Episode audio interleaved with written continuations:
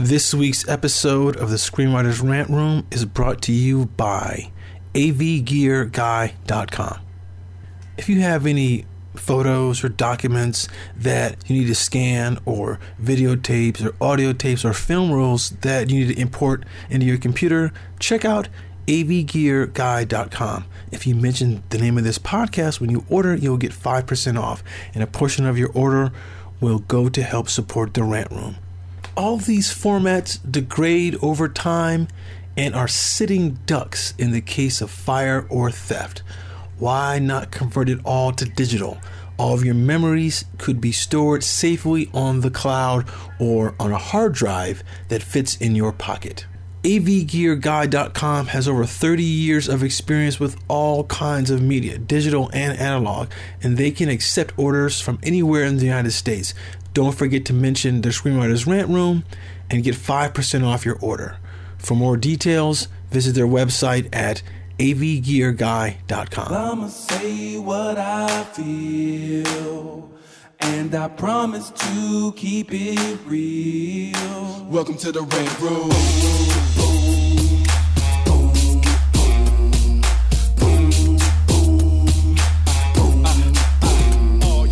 Wanna be a rider? Well, you gotta be a rider till your fears are diminishing, the doubts are behind ya. It's hard to grind in the business, got me stressed in the rant room. We let that shit up off our chest. You know the street nerd has got no time for no caca. Sass in class, yes, that's Mr. Bulakaja. Never have to guess when you're listening to Hilliard. He gon' bring more game than a shark playing billiards. It's all about the craft of screenwriting. It's exciting when you turn an outline into something enlightening. Your pen and words are like bullets in a gun. Write what you feel, say what you want. Welcome to the Rant Room. What's up, y'all? It's your boy, Hilliard Guess, and you guys are listening to the Screenwriters Rant Room. We keep it real, we keep it opinionated, we keep it what, y'all? It is, It is what, it is. Yeah. On this show, we discuss entertainment, TV, film, music, culture, but our focus is always screenwriting, stories, craft, and shit like that. Yes, we still have the Rona going on. We're still on Skype, for the sound you know, mine. uh, what's up, everybody? Lordy. Lisa, Lisa Code Jam. Hey, so y'all, did y'all survive all the fireworks last night? Oh, my poor dogs. I swear to God, I want to go fight every single buddy. Mhm. And then by the time I thought it was done by midnight, I was like, there was a respite. And then I was like, I think, I think we made it through. It's only been a few hours. This might be a good. And then it started back up again, and then it was just like, Funny. I uh, mean, you guys remember, you know, we're all kids of the 70s pretty much. You remember that um, when we were kids, it was a. So I'm sensitive to an extent because I want kids to have whatever experience they need. But I think that when you get older, like past 40, your, your attention span is not quite the same. I'm not sure. But I wonder if here's the thing that I kept thinking because like we would go out and you know you go like to the outskirts of town and you buy those fireworks on the side of the road back in the day you know the little stands and you load up on fireworks with like bricks of firecrackers do you think would last you all night it lasts you about 20 minutes you know what I Yeah. mean? Yeah. Like, what how many do they have that is going this long usually remember that as soon as it got dark you hear firecrackers for like 20 maybe 30 minutes and then would just be almost gone now Yeah. it goes to midnight i'm like how who has that many you know it's crazy uh, I, I mean, uh, I I mean, apparently there was some story that I read that they had, you know, curtailed a bunch of these firework exhibits, Mhm. so there was like a black market for Right. all this stuff, and I Mm. feel like, you know, like if it, um, you know, I think that they buy extras, and they probably, they probably, I mean, if a, a, a like a real show is going to be doing like sixty to eighty percent of what they buy Mhm. but they have that extra, you know, they have that other like forty to uh, twenty to forty percent that just they maybe just not used, but but but but the whole kit is being sold to these people on the streets. They're just like just letting them off, be letting them off, you know. I saw the one video that went on a timeline that just showed all across LA all the fireworks that were going off, and they kept saying it looked like Blade Runner, and it Mhm. was so ridiculous. And I was just like, and I'm not even a big fan of fireworks. Even when I was a little kid, we would go out to, and you know, people know I'm from San Diego, and when I was a kid, we'd go out either to the certain park that overlooked the back of like SeaWorld or you can go like Balboa Park or play, you know, beaches and stuff like that, or you can go on the bay. They always had the bay one. And it was like, I would get so bored so quickly. Like, I would be like five minutes and I'm done and I don't mm-hmm. want any more. But the greatest, and someone put on the timeline and I retweeted it last night, but the greatest moment in the history of San Diego fireworks was 2012 when they accidentally set on fire the entire load of firecrackers and 2012 was the year I was at Clarion at UCSD. So, and I don't even celebrate the 4th of July anyway, mm-hmm. but I happened to be out on the balcony. And, you know, UCSD, you know, you're right over there by La Jolla Shores. And it's, you know, pretty much anything that's going up and down the shore, you can hear it or see it's not a big whoop.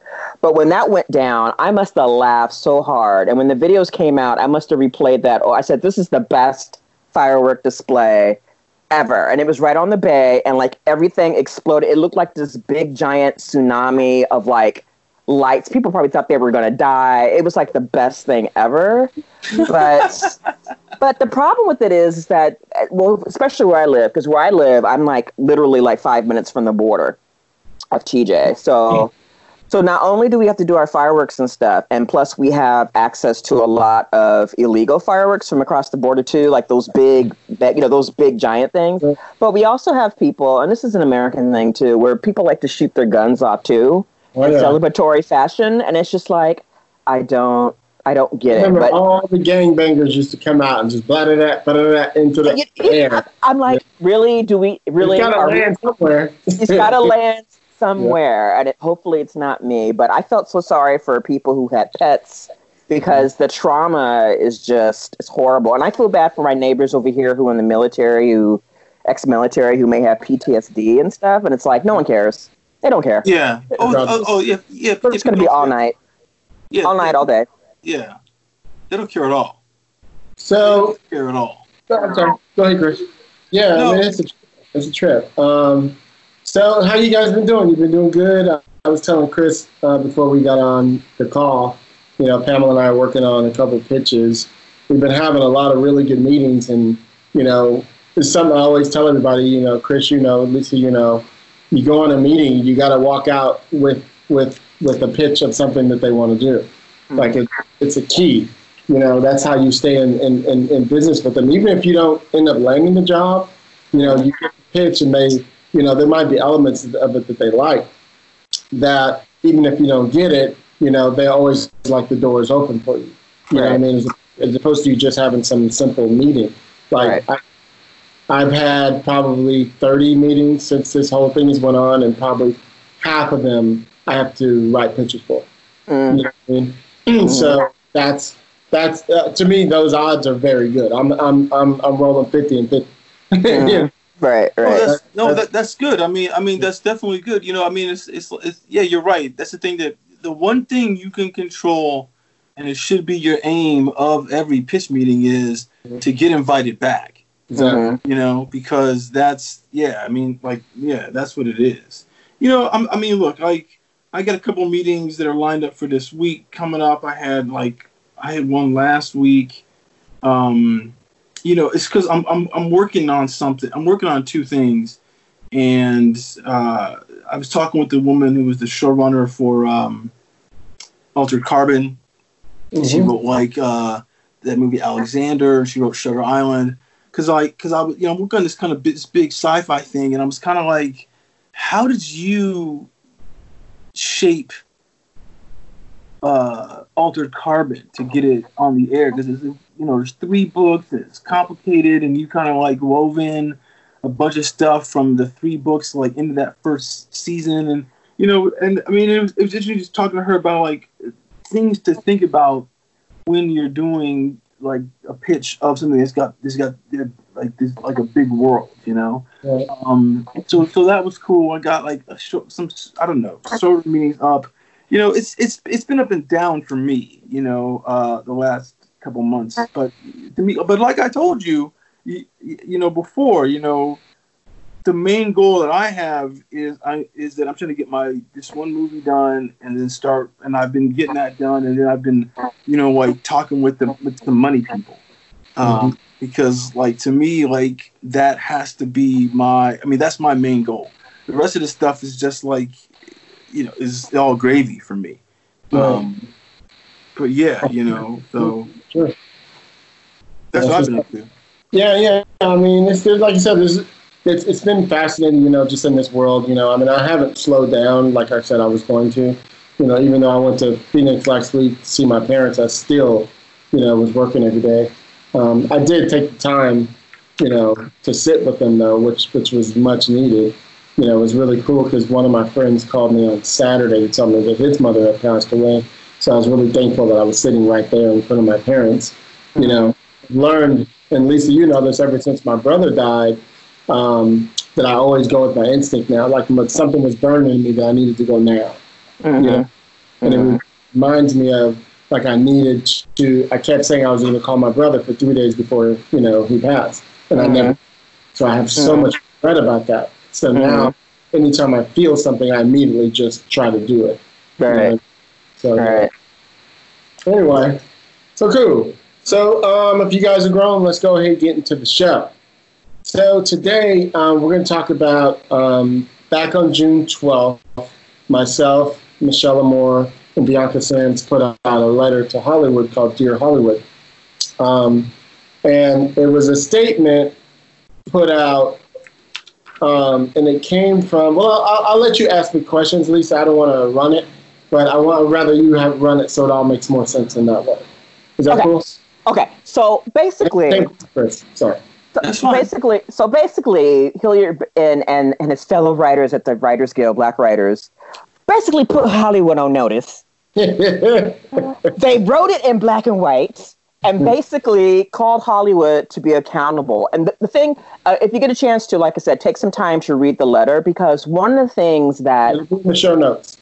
Yes, Yeah, it'll be one of the things one of the things I thought was so poignant is that it's so important, and I know um, a lot of writers have been talking about it on on Black writers in particular on Twitter in terms of you know it's not so much that we can't get in the door that we're not telling enough. We a lot of us know what we're doing. We just need that shot. The key is retention. Yeah. And we talked about this last week, and, and the idea of, you know, you don't have to like baby us.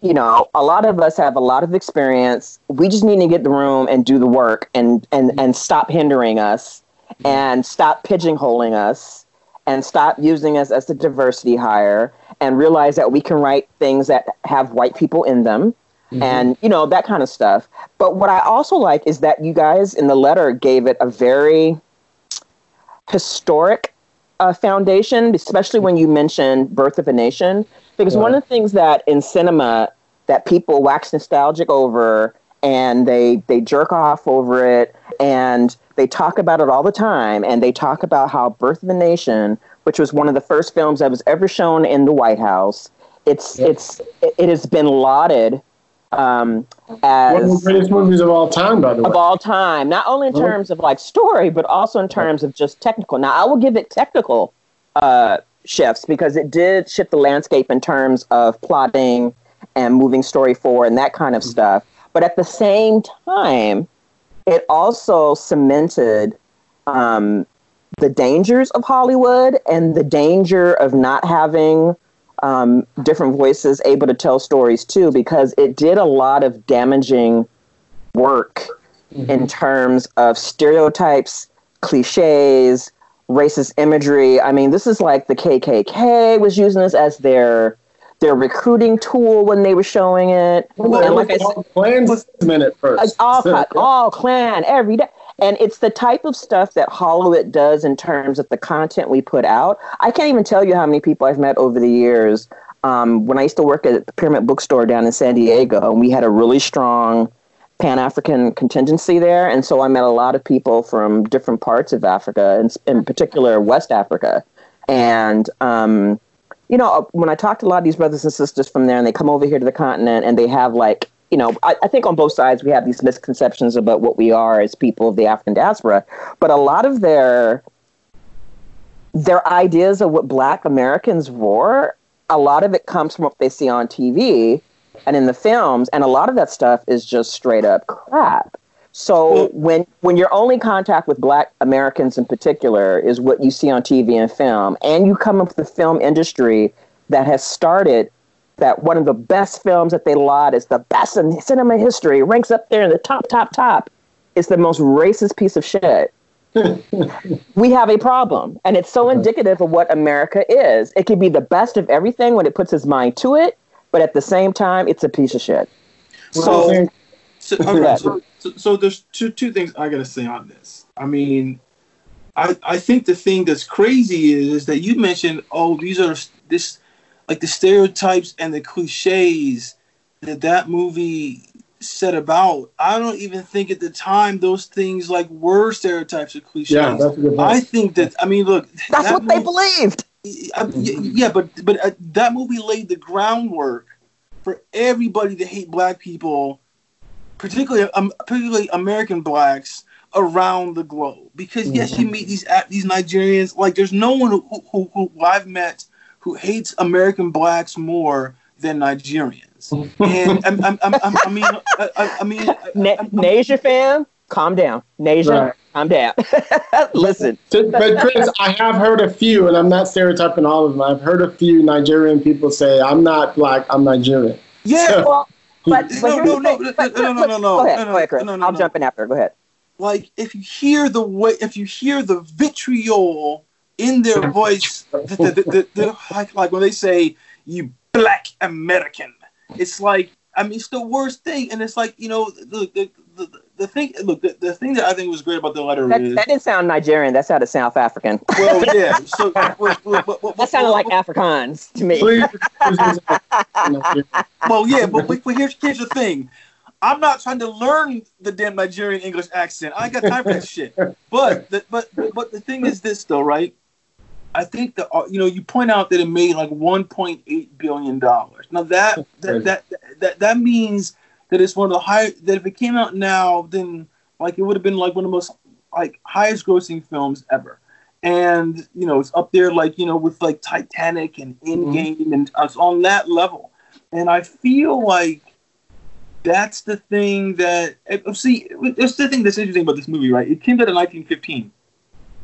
There's a really, really fucking dope ass uh, series I saw on PBS like 25 years ago. You can find it on YouTube now. It's called Cinema Europe, and it kind of looks at how you know because cinema and film is actually like a European thing, like the, you know, like like the the the um the Lumiere brothers, the, like, were the first ones to do this and stuff like this.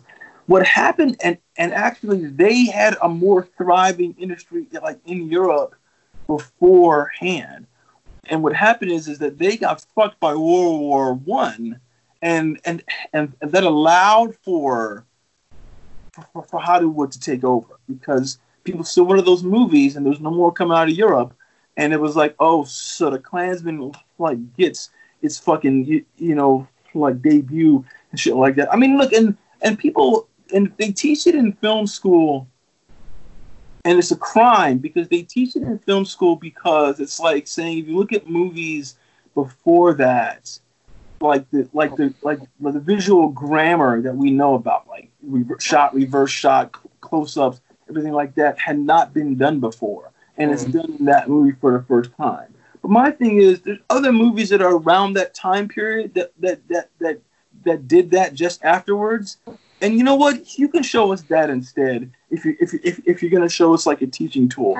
But it's it's almost used like a teaching tool that it's got two purposes. It's got one to say, hey, you black people are, are, are you know are fucking terrible still, and B, oh, look at how the technique is. And it's kind of like that's that's just a, it's just a bad teaching tool to use. You know, Yeah. it's And, just have- terrible. and- and people who teach film and cinema really have to preface what that film is about, and many do not. Um, I mentioned this on Twitter a month ago, I believe, where I talked about when I was going to when I went to uh, SDSU. Um, my minor, my my major was social sciences, but my minor was Native American studies and and also Black studies, but my emphasis really was Native American studies. And I remember I was taking a bunch of film classes, and one of my film classes was Native Americans in film. Another class I took that had nothing to do with cinema, but had everything to do with cinema, uh, was a Civil War class that I took. I took a whole semester. It's one of the best classes I ever took in my life because my professor, um, Professor Cheeks, he started us off in Africa Imagine taking a Civil War class Hmm. and you started all the way in West Africa during the slave trade. Hmm. and he brought it all the way over. But before, you know, he showed us Birth of the Nation, one of the things he did was he had us have dinner at his house. And he invited everyone in the class to come. So there was like maybe 25 of us in his house, right there off of College Avenue, down the street from San Diego State University. Made us a fantastic dinner. And then before we even sat to watch the film, he took like 40 minutes to give us the backstory and history of Birth of a mm-hmm. Nation Wow. before he showed it to us. Was this guy white about? He's white and he was from the South. This is a white man, white Southern white man, whose family had a black maid in his house. And he's always joked that, you know, he was a small, small D Democrat. And, you know, he grew up with these racist people. He had to unlearn racism himself.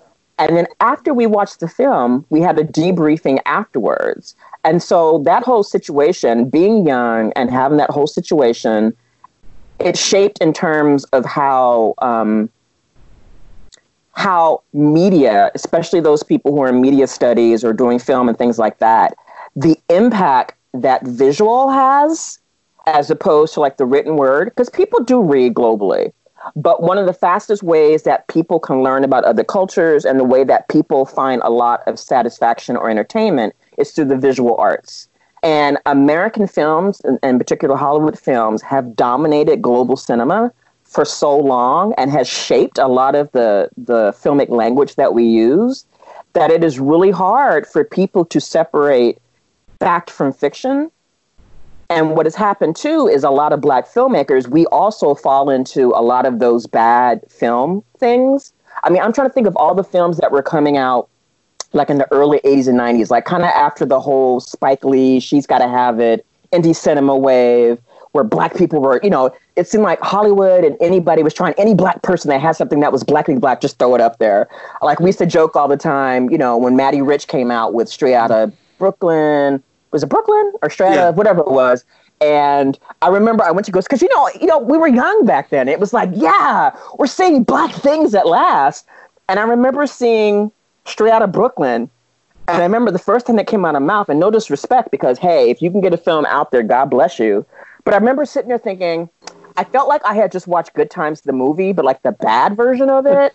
And then I thought, and then I thought, and mind you, you know, I, th- this is before I even thought to even think about myself doing anything to do with film. You know, at the time I was teacher, writer. My focus was going to be on a teacher. It's going to be on writing sci-fi fiction. That was going to be my niche. That was going to be my jam. So it's like a lot of my experiences with film was coming as a film cinephile, a film lover of film, and just being honest about shit.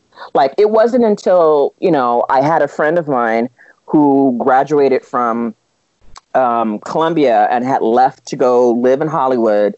And she lived down the street from Sony Pictures and had a job. Like this is before, and I told the story a lot. This is before I knew there really was a job known as a reader of scripts. So I remember here I come, my black revolutionary, blacky black self, coming up because I was in Long Beach for the Black Consciousness Conference. And I said, I'm going to come up and hang with you for a week. And so she says, Well, I got to work for the week. And I'm like, Oh, yeah, that's right. Sony Pictures. So she said, Well, you can come hang out on the lot. So mm-hmm. literally, everybody, this is what I did for a week hanging out in Culver City. We would walk because that's how close she was. I, I could spit, and there was her job. Mm-hmm. So I would I would go in the morning time, and I would hang out at the beach, and then I would walk my ass all those blocks all the way to Sony Studios. She had got me a pass. I don't know. This is the '90s. I don't know how this was able to happen. You couldn't do that shit now. I would wander around the Sony lot. I'd go see her in her office. I would go eat. I would be on the back lot. I remember I went by and walked by. What's the dude's name that used to be on Married with Children who played the son? Dave Faustino. Oh, uh, Faustino. I would see him like every other day. Hey, dude, what's up? Buying ice cream. They'd be on the lunch break hanging out. Like I had, you know, I'm clueless. But part of the thing that really changed me and really got me to think about maybe doing film was the fact that she would be in her office and I would come by when I would be heading back to her apartment. I'd be like, yo, girl, what's up? And she's like, hey, you want to read these scripts? Bitch, she had like my best friend's wedding. She had, I mean, I had like the, the production notes, the casting of, of Devil in a Blue Dress. I had the script to, um, and I remember I was dreamcasting for, and it won. It won. What's his name? Is Oscar? What was that movie with uh, Tom Cruise and dude from Boyz n the Hood, Cuba Gooding Jr. Oh, uh, Oh, Jerry of Jeremy Maguire. I remember reading Jerry Maguire. Like I like literally, I would take, I would walk from Sony Studios with like a shopping bag full of scripts. We were black. We were black. We didn't know. Mm-hmm. I had the Jumanji. I remember having like these bags of scripts out of boredom, and I walked down the street. Mind you, these are scripts that had stamped across, like you can't see it. It had like the watermarks of the. St- I'm mm. just, I'm just walking, getting to the Trader Joe's across the street, getting some snacks, going back to her apartment, and like reading these scripts and sitting here fan casting and talking about when I read Jerry Maguire. I said, you know what? Whoever fucking acts in this, whether it's any of the characters, they're gonna win a fucking Oscar. I remember having like like scripts that you I, I'm some scripts I'm not even gonna name because I'm ashamed that I had them in my hand. Um, I was reading and giving her coverage at nighttime. Like I would just read through the scripts, and by the time she would come home, some nights she'd be like, "You want to come see a screening?" Because they would have screenings on the studio. I remember watching the rough cut of Babysitters Club with all the executives. Mind you, me and my friend, we were the only two black people, black women in the mm-hmm. audience, and this is how honest I was. Like, man, this movie is a piece of shit. right This now. movie is a piece of shit. This We're movie is be talking about one topic, and we just jump all over. But This is but about the listen. But this is important because it does have a say to what we're tying into. The long way about. I'm doing the Chrissy Snow Three's Company roundabout way of getting to the point. Use But the thing was this. I would sit there and give my honor, and I would read this stuff, and a lot of it was so cliched. And then I would, I would, I would come into her office, and I think there was only other one black girl who worked in there who did coverage. And this is where I learned what coverage was. And this is where I also learned, you know, when you get your fantasies of what Hollywood is, I learned because my thought was when you think about Hollywood, it was like once someone optioned a script, that movie was going to be made. Yeah. I had no clue. Like this, her friend that worked in the office, another black woman, young, like she must have been in her mid twenties. She was like, not only was she working and reading coverage at Sony Studio, and this was at TriStar. This is when TriStar was still around. Mm-hmm. Her friend was writing and optioning scripts, and then she would take, she would get options for whatever thousands of dollars, and she would take trips. Like she had just come back from Bali, and I had no clue that you could make a living selling scripts to movies that were never made. Like mind Yeah. you, this is this is the only. Like. I'm sitting here on Sony Studios lot. I'm telling you people, Mhm. I'm reading scripts that were later made, and some have won Oscars and have changed lives, and some have bombed and ruined careers.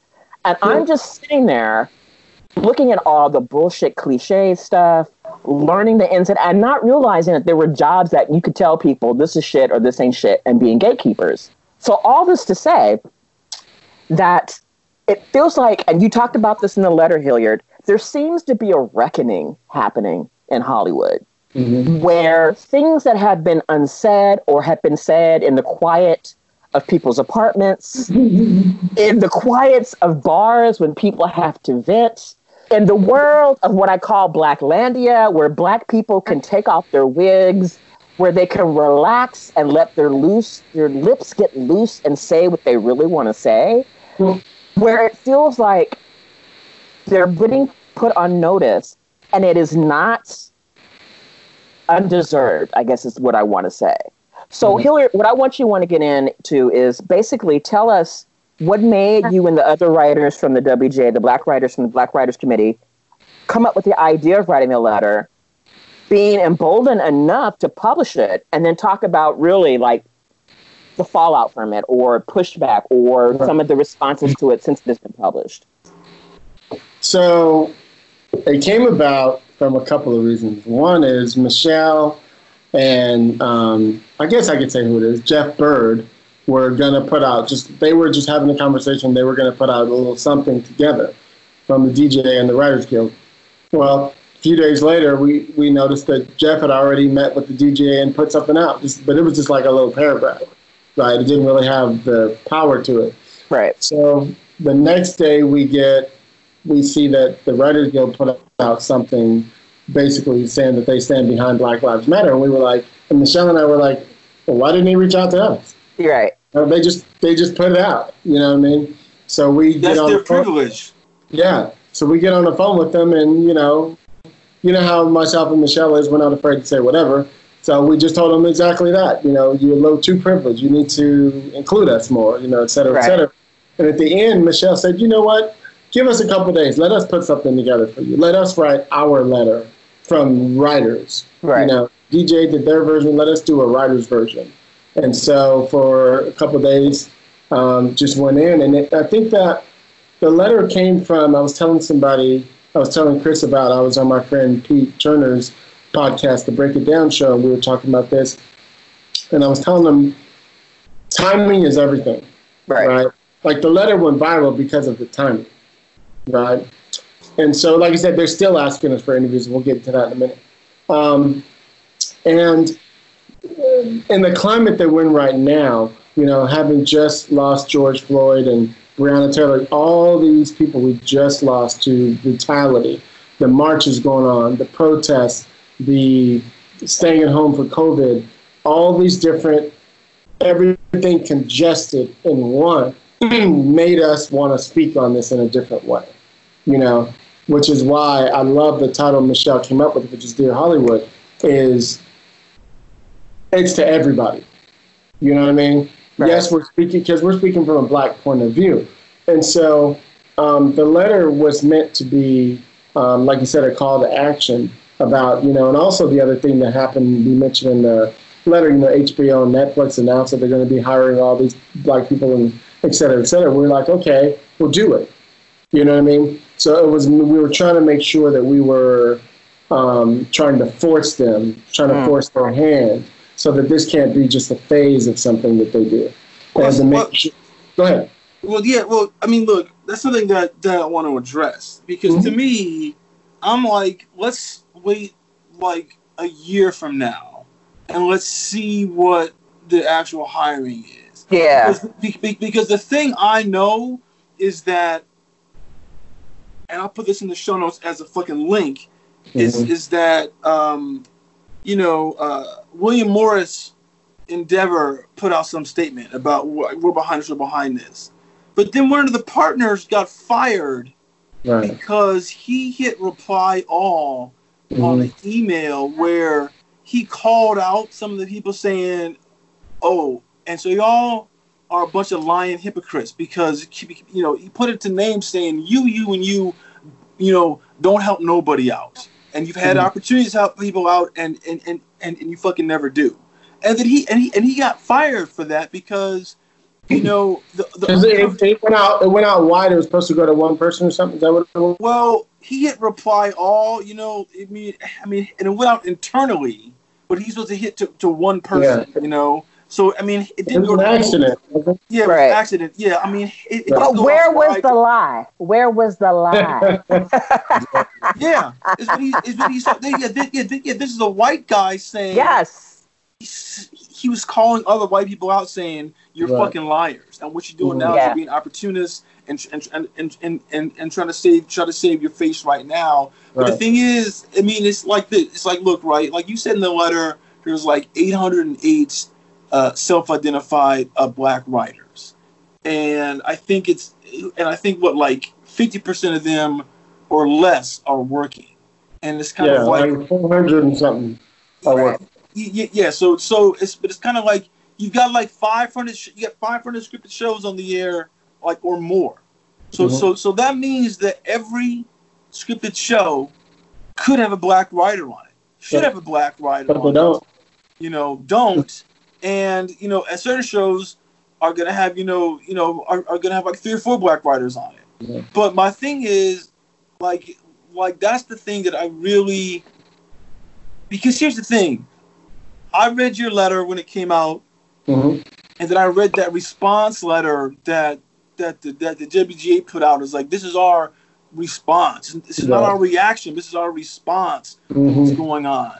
And I wrote them a letter back saying, so, but get to the board, you know, top people like the treasurer and the second vice president and the, and the president. I said, y'all are a bunch of bitches because you won't do what the DGA does, which is, you know, like, like publish that report that shames the showrunners for not hiring blacks and not They hiring. name names. Yeah, they, Right. yeah, they name names. Mhm. And you know what? The thing that pissed me off the most was what's that woman's name? Uh, uh, uh, Marjorie David. She pushed back. Well, we're making some progress because we asked them to do. You know, she was like a couple years ago. There was that you know like show us your room challenge, Mhm. and, and to me, to, to- me, I was like, a, that wasn't mandated by the guild. No. So, so, We all, we all, we, that was us. yeah, that was not- right. Right. No. You know what? And and guess know, what? My my show didn't even want to do it.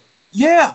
So Yeah. Because they're, was they're all a bunch of bitches. yeah, They're- They're all scared and shit. And, and, and guess what? You should be. We scared. gave Aunt Jemima a perm. What more do you people want? Yeah. yeah. And you got rid of Mrs. Butterworth?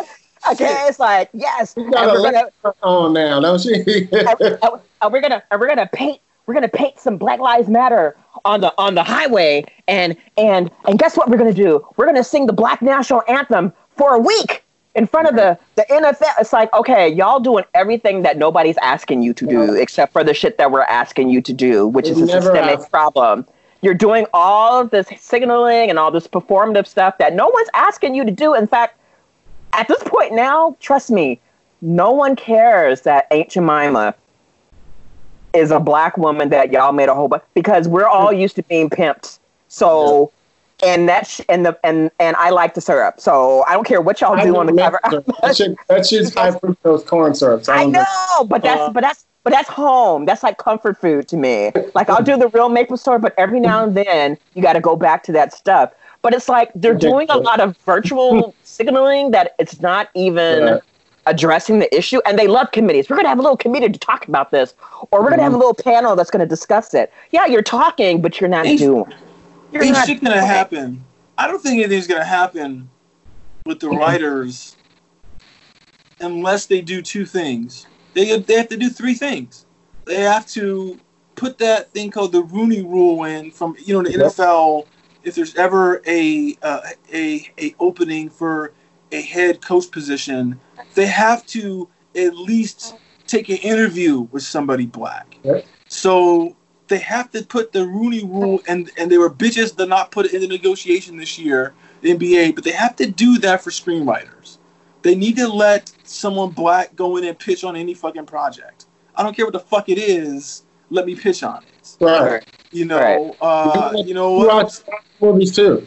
Yeah, You ain't the only one who can write them. y- y- Yeah. yeah, Yeah. Because because because because here's the thing, you know these people. You know there's Alexander Hamilton. He's not Mhm. white. So but but but but, so there and he's from the island. So people who are black should be able to write a story about the Revolutionary War. Your boy Crispus Attucks was the first person who was killed, so he's able to write that story. You know, Mhm. there's your boy like Alexander Dumas and Beethoven. Like you know are are you know they're, they're African with their descent. So therefore, someone black should be able to write some story about what's happening, in, like during the the Renaissance era and during the Enlightenment era. If you write, if you're setting a story like during that time period, so black should be able to do that. There's black people there. You know, I mean, And he- and here's what's interesting is you Oh, always wait, have wait, wait, wait, okay. because- okay. So, so there's, there's the Rooney Rule. You have to fucking do the goddamn thing that that the the that the, the that the the room is photographed. And here's why you need to do that because you have because if each show is a seventy million dollar independent business that's owned by a conglomerate. Mm. Guess what? If you fucking you know want the, the the board of directors of any company, you get to see them. You get to see their photographs. You get to see who the fuck they are. you Right. know? So Well, here's- the pushback thing. that I, I'm, the pushback that I'm noticing and stuff is this idea that oh they're asking you know it's almost as if you know the the whole gaslighting of you know it's affirmative action you guys just want like a special place? I'm like no we've been in this game for a long time. We have a lot of exceptional writers and they rely on the same pool of mediocreness. And I have to say that because, like I told you guys last week, um, I told you guys, I might have told my writing group this last week, but I, I have been watching so many. You know, I've been working on this new pilot script for a supernatural show, and I've been like going through watching. I think I told you guys this. Watching a lot, of, watching, yeah. yeah, I've been watching a lot of the shows, the current shows within the last two or three years, and you know, I'll go and look at it, and then I go see who the writers are and see what other shows they've worked on and stuff. And the stuff is so mediocre, and it's the same old, same old. And I'm just bored. And it's like I just can't figure out why you would not want to open up your pool and get some new new shit. Because a lot of the stuff that I'm seeing in terms of black writers and publishing, some really cool things are coming out. Um, I just don't understand why a lot of these writers' rooms are so reticent. I mean, I, I, are you just scared of blackness that much? You know, and once again, if you notice, and I just have to say this, you know, not because I'm a black person, which I am. Um, once again, with any kind of changes, with any type of reckoning that America has to come up with, it's always black people hmm. making the noise doing that work. And so, you know, once again, you know, black people shaking the table. And I'm really curious. So I'm going to bring it to you, Hilliard. Number one, what has been the, and I said this before, but I want to make sure we state it so you can answer it. What has been the responses, good and bad? And number two, what has been the response from non black people of color? If you've gotten any type of reach out or, or responses. Well, oh been, yeah, that's interesting. It's been fascinating. First, who are of color, has been like, "Wow, we wish this were us." You know, we wish we could have done that. You know what I mean? You say other people of color. Yes. For example, why, and why don't they? Well, let me get to this. Go ahead. So, for example, the, let me make it clear: the letter we put out, the statement we put out, was the first time ever they've allowed any committee to do that, represented by the by the, by the Writers Guild with their stamp on it. You know what I mean? Mm. Um, they've never done that before. The only reason why, in our opinion, and we're grateful that they did, that that happened was because we spent you know hour and a half going in on them. First of all, you know what I mean? And they were like, "Holy shit!" So the following week, when we turned in the letter, um, they read it and they were like, "Wow, this is amazing." and you know they had like one or two minor little changes here, a word here, or whatever. But it's pretty 99% the letter that we turned in. There was one little stipulation that they had, which we had one little thing about. They said, "You, Chris, you were talking about that um, that percentage." Yeah. Right. Yeah. Uh, well, we were talking about how there's, I want to say, it was like four percent of black people are I, I, forget what it is off the top of my head right now. I can't remember. Um, and they were like, "Oh no, there's more like 13% of people of color." And I we were like, "People of color?" They were like, "Yeah." We're like, "No, no, no. We said black." We said black people. Yeah, together and one thing. Go ahead, Chris. Yeah, well, see, that's where white people fuck up in this business because they think what holds an Asian person black is the same hurdle that holds a black person back. And it's not. I mean, because if you look at the numbers, it's like 65% of the Asian people are, are who, are who are identified as Asian who are working in the guild, and and, and but there's so little of them. It's like it's it's a disproportionately high number. So essentially, like they're cooking the books because they're trying to say, "Wow, people," you know. I mean, look, look, the, the racism that black people face is so much higher. I don't hear about Asians getting, you know, getting shot because they're sleeping at a Wendy's. I don't hear about that. You know, I don't see, you know, where's the scene in the movie where the, the, the white cop is putting his gun at the Asian guy and talking about, well, punk, do you feel lucky? Like, like that's not happening. And, mm-hmm. and, and, and those images mean something and unless you're there to fight that off as a black person, it's just wrong. And, and, and white people are so caught up in their own ivory towers that, that they don't realize that you can't put us all together because it's just, you just you're you're fucking up doing that. Right. Well, and so so like a lot of the we've heard from all the other committees they've all reached out going wow this is amazing we can't believe you guys did this you know this is and all the other committees consist of the Latino committee, the Asian committee, the uh, Indigenous committee. You know, the um, um, I always forget the, the committee is called People Over 50. Uh, they keep changing Longevity. Yeah, the, the the, longevity car- committee. the Career Longevity Committee, um, you know, the Women's Committee, et cetera, et cetera. Everybody, everybody's made, you know, like, like, wow, this is amazing. Um, outside of that, it's been interesting. I'm sure we all have received emails, um, DMs, whatever, things on Facebook, on, on, on, on, on Twitter, whatever, um, from our white friends going, wow, what can we do? You know what I mean? That's been the biggest thing that I've seen. And, um, and I've said this before, and I still totally believe this, uh, based on what I saw, that when George Floyd was killed and people started protesting, I saw mainly black faces at first, at least in my head. And then I noticed that Twitter went in because people started going, "Where, where are our white friends? You guys claim to be, you know, um, behind us. You claim to be on our side. Show Listen, up." Rihanna said, "Pull up." Right. Y'all you know, saw her when she won her, her uh, what was it? What was it? Essence or whatever the award was she won, and she got up there and she said, "Those of you, if you sleeping with black people, if you partying with black people, if you are profiting off of black culture, you need to pull up." And I was like, "Thank you, Right. Riri." Right. Yeah. And so and so to me, things changed. You know, so all of a sudden we started seeing the influx of white people. So it, it literally became. I mean, this is like week two, by the way. So it happened really early. Um, but I noticed that all of a sudden it was like more white people than everybody else. Because I went out there one day. Remember the the, the big um, thing happened outside of my house when we talked about that a couple weeks ago. Um, and at the park down the street from me, I always forget what's that park called by my house. Uh, Pan Pacific Park. I just always call it the park. I never even know what it's called. But that was like the hub for it, and then all spread throughout everywhere. And that was the night that, you know, Melrose burned down pretty much. And so um, um, it's been fascinating to me to watch like what's been happening. So we've been getting lots of interviews from other people. That that letter that they put out, we thought was just going to go to the writers' guild. By the way, we thought it was just going to go to the committees. I mean, to the um, to the members. And then boom, they were like, no, we're going live with this. We're hitting deadline. And we are like, oh shit. You know, and hit deadline and Hollywood Reporter and Los Angeles Times, yeah. yeah, yeah, yeah. You know, the Forbes magazine. I mean, it was crazy.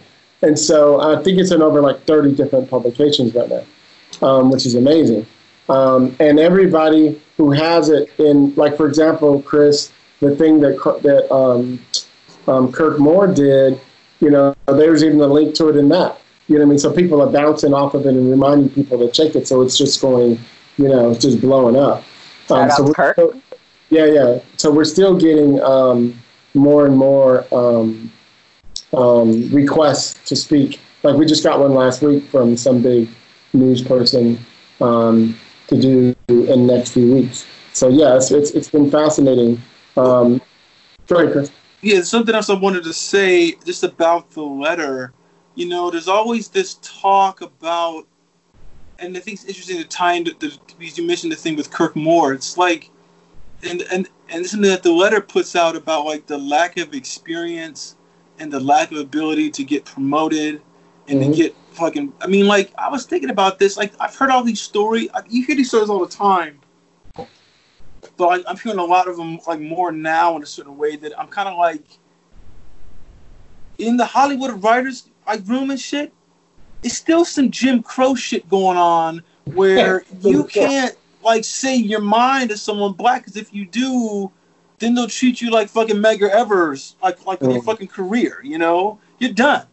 And it's uh, it, I mean, it's like we were talking about this the other day when I can't remember where it was, maybe on the podcast or in the writers the, the ticker room. We were saying that you know if if you got in in like 2000 to 2005 as a writer, so few of the people who got in then are are fucking working now Yeah, survived to survive. You know, you get stuck on that on those UPN shows, and then and then you can't work anywhere else. think And, about it- that, Lisa. Most of our friends that we knew at OBS who were working back then when we were in OBS are not working right now. Right. You know? You know, Yeah. and what's fucked what's fucked up about it is because there's a high degree of fucking indignity that you probably cannot swallow if you were like a co EP on like Living Single, and then they want you to be like executive executive story editor, you know, um, on some white show. I don't. Mhm. You know what? That happened to Prentice Penny. Oh I yeah. know that Mhm. because a friend of mine worked with him on the the the last season of Scrubs, which I Mhm. think was the first time that he worked on like a mainstream show, and that was her first, you know, like staff writing job. And and they like you know, and they did the paper teaming of them as a woman and a black guy, and he was like, Yeah. and he was coming off of like you know like some high profile shit on fucking BET where it was, and and I, I remember he told her some shit like, uh, it, it, in the eyes of them, it doesn't count. And to me, I'm like, how does it not count? It's still a 50, 60 million dollar enterprise. It's still, I still got to deliver the shows on time. I got to do the scripts on time. I got to do all this shit. And, it's, and, and, and to me, it's kind of like Hollywood is not just the executives saying, like, doing this. It's the other writers, particularly Well, Hollywood. It's the other writers. Here's something interesting. Bianca talks about this a lot because she's somebody who, who, if I recall, she had to play staff writer four times and was asked seven times to be a staff writer. That's fucking crazy. But the th- here's the interesting thing she talked about. And Chris, well, all three of us, we all know lots of writers who've been staff writer, like Linnell, you know, more than three times. Mm-hmm. And so they are, and they're already producing episodes, already writing scripts. You know, they're just not being paid for them, et cetera, et cetera. They're already doing co-producer work. You Right, know what I mean? Right. Right. So, so when you get the hey, we're looking for a mid-level writer, they can't even submit, even though they've been on shows for the last four seasons as a staff Right. right. I mean, And on set. And on set. exactly, and, Yeah. and that's the irony. So they they just assume you don't have the experience yet Right. to you've had the room experience, you've had the set experience, you know, et cetera, et cetera. And so, but yet because it says staff writer, they're like, oh, well, you can't do this, you know. So I was telling you guys a few weeks ago that I got a call from you know the people doing the showrunners program, and I for for an hour and a half gave them two hours of notes, you know. And one of them, the things that I told them is stop assuming that black staff writers are only are super inexperienced. I said most of us have to be prolific. Most of us have already shot five or six short films. Most of us have already made our own feature films or documentaries and proof of concepts and everything. So we're already co-producers when we walk on your show. What we what we lack is actually room experience Right. not the actual experience of writing, you know, uh, uh, managing. We've already done all those things. You know, a lot of it. I would say the problem is you guys don't interview us enough. You don't you don't get to find out more information. You know, mm-hmm. you just assume, oh, we got this young black writer. He wrote this cool script. They're cool. I, we got a black guy on the show. We need somebody. Yeah, they'll work. As opposed to, what have you really? You know, I mean, who who are you? You know, what I mean, let me look at one of their movies that they made or something. And be like, wow, this guy's advanced. You know, this girl's advanced. You know what I mean? You can tell in their work, but they don't take that time because they don't have the And, time. and please don't just have one in your room. oh yeah, I got. yeah, well, well, well, well, see, see, yeah, that's the thing about the thing about like, for instance, like, take Linnell, right? So she was on Army Wives, she was on Z Nation, she was on uh, Black Lightning, staff writer every time. But between Z Nation and and Black Lightning, I want to say she directed like three short films. Yep.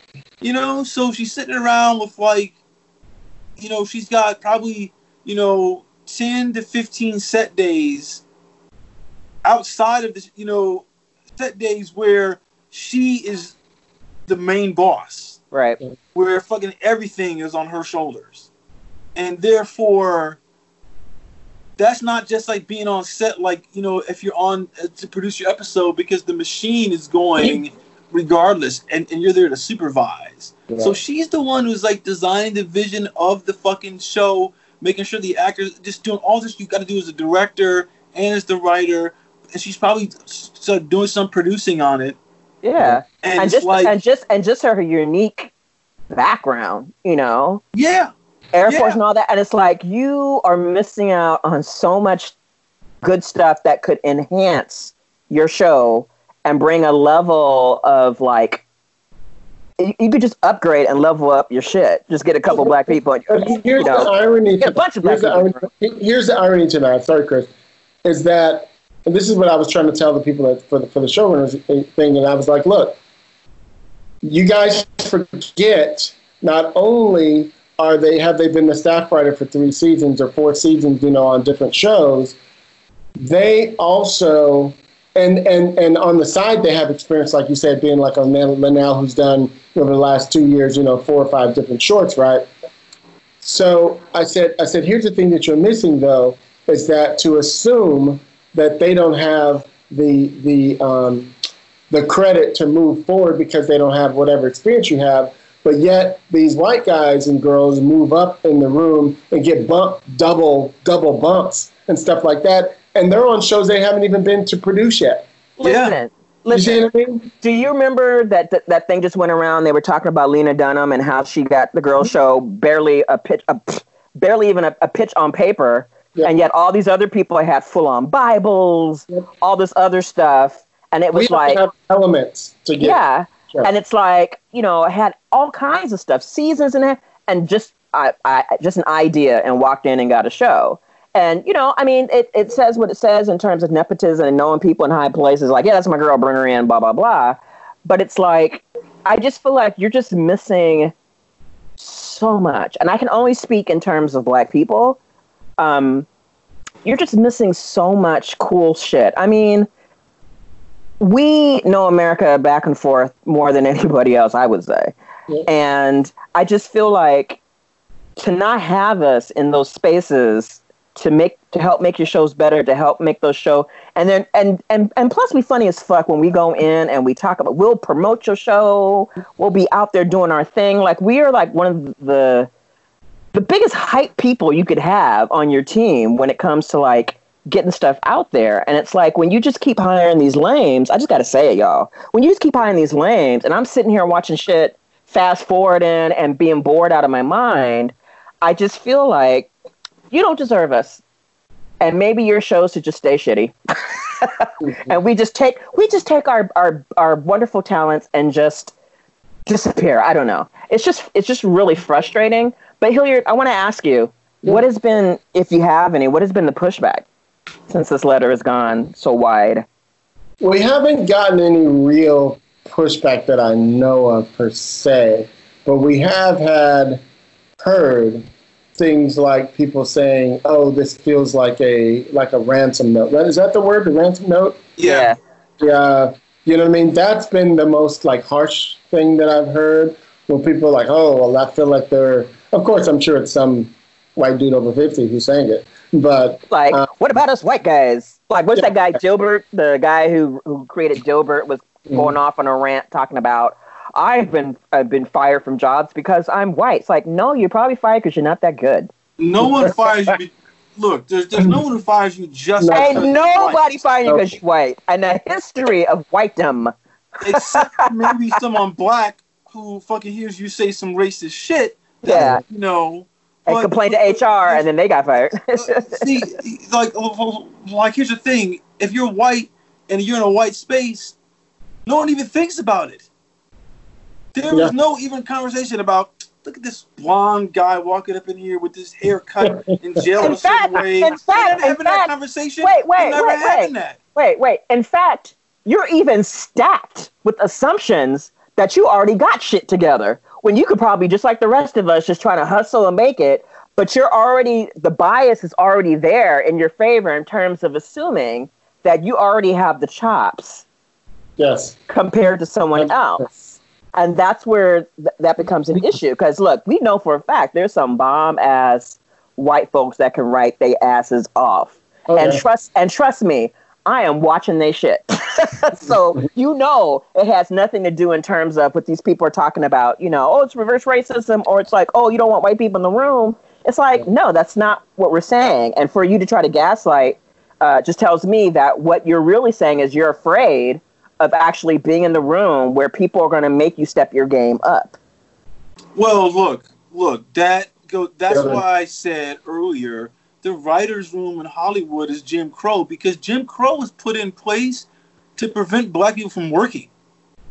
Because these these I mean part of the reason was hey you can compete with us and since you've been used to actually fucking breaking your back on the fields we can't let you take those jobs from us because so we can't let no no no no we can't let you take any job and then you show us like that you can work like anywhere else and because you can take the lash and still do work so if the work you got to do is so much easier than that like you know like break some rock you know or some shit like that or do some tunneling or whatever fuck it is and and there's no fucking tunneling. you know what? And there's no fucking lash around you to do that shit. I'm just saying, like historically, you know, there's no lash, and you and, and, and you still gonna do the same amount of work. That shit, that shit could be frightening because you're like, I don't want to work that hard. But Mm. guess what? If you Okay. work that hard, you don't work the money. How afraid do you have to be to hear that somebody whistled at you, that you need to go out and kill them? How threatened are you by somebody? You know what I mean? Okay. You whistle. Oh, we're going to go out two days later, hunt them down, drag them out of the house, and completely mutilate them.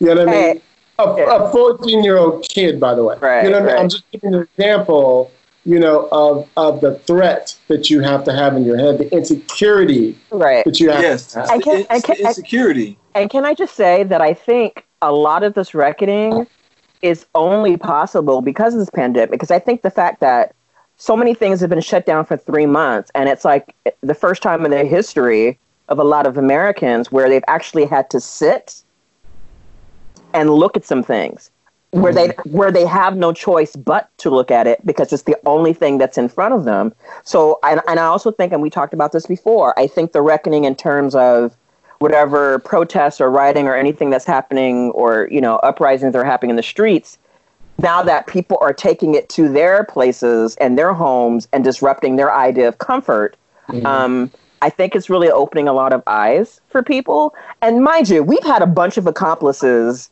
working with black folks in the business for a long time. You know we know a bunch of them offhand you know mm-hmm. paul Gullo for one a lot of mm-hmm. our you know who are just like they understand they're not Allies. they not allies they're accomplices okay? Mm-hmm. There's a big difference. An ally is one thing accomplice they drive in the car nigga what you need? We coming let's go. We doing this let's go. They got the bats in their hand they out there with you.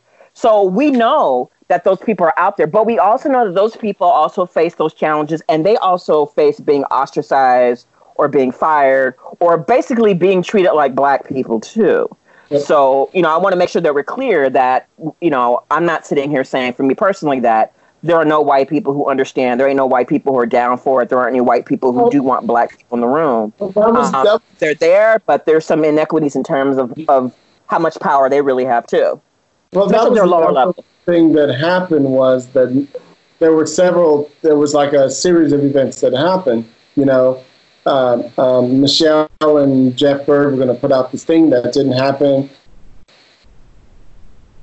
And you put out this statement about Black uh, Lives Matter. So we got on the call with them, you know, um, with all the guys on the board and women at the board, and you know, went in on them, decided we would do one, and then the next day, you know, and I'm not calling them out with this. I'm just generalizing this is what happened. Right. Is that you know we, we got on the phone with Glen Mazzara about the Juneteenth event that we did, Right. and he invited us to come on and help him with it. And we were like, when is it? They're like, next Friday. We're like, so you already have it going? You know, how come we weren't involved? So the whole point of that conversation was, we love you, Glen. You are you are the guy who is the face of exactly what you're saying. He is the um, what's the word you use? Not ally. What's the word you use? accomplice. He is Accomplice. the accomplice for us. We all know that, and I said that to him. He's the I getaway "Glen, driver. He's a getaway driver. I said, Glen, we know that about you.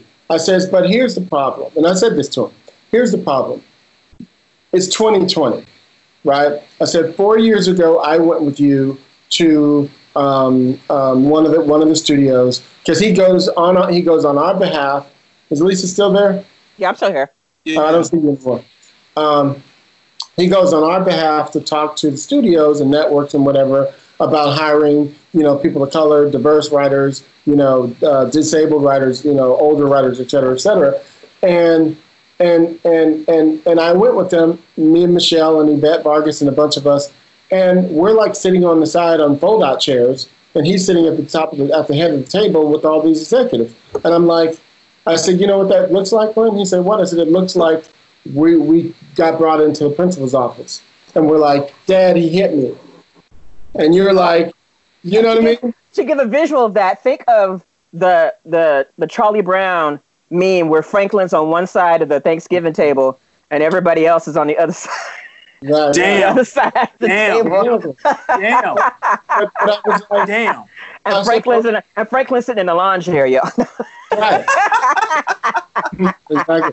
So I said to him, I said, I said, I said, we're over on the side. You're at the table talking the entire time. The only thing we said was, "Hi, I'm Hilliard. I'm the vice chair, or co-chair, or whatever of that of this committee." right. That's all we said. right. You know. So really, we don't have a voice. What we need you to do is say, "Hey, I I have a meeting at this particular company," and let us and you go to the head of the table and go, "Hey guys, I'm gonna introduce you to somebody," and we all come in and you go sit on the side. That's exactly Right. what I said too. Right. Right. You know what I right. mean? Right. And so, because initially he was going to moderate that panel on the Juneteenth, and Lisa's and um, Michelle's like, "No, you can't do that. You know, not now. You know, six months ago, yes, but not Right. in this time." Yeah, because the, the optics now, everything is under a microscope.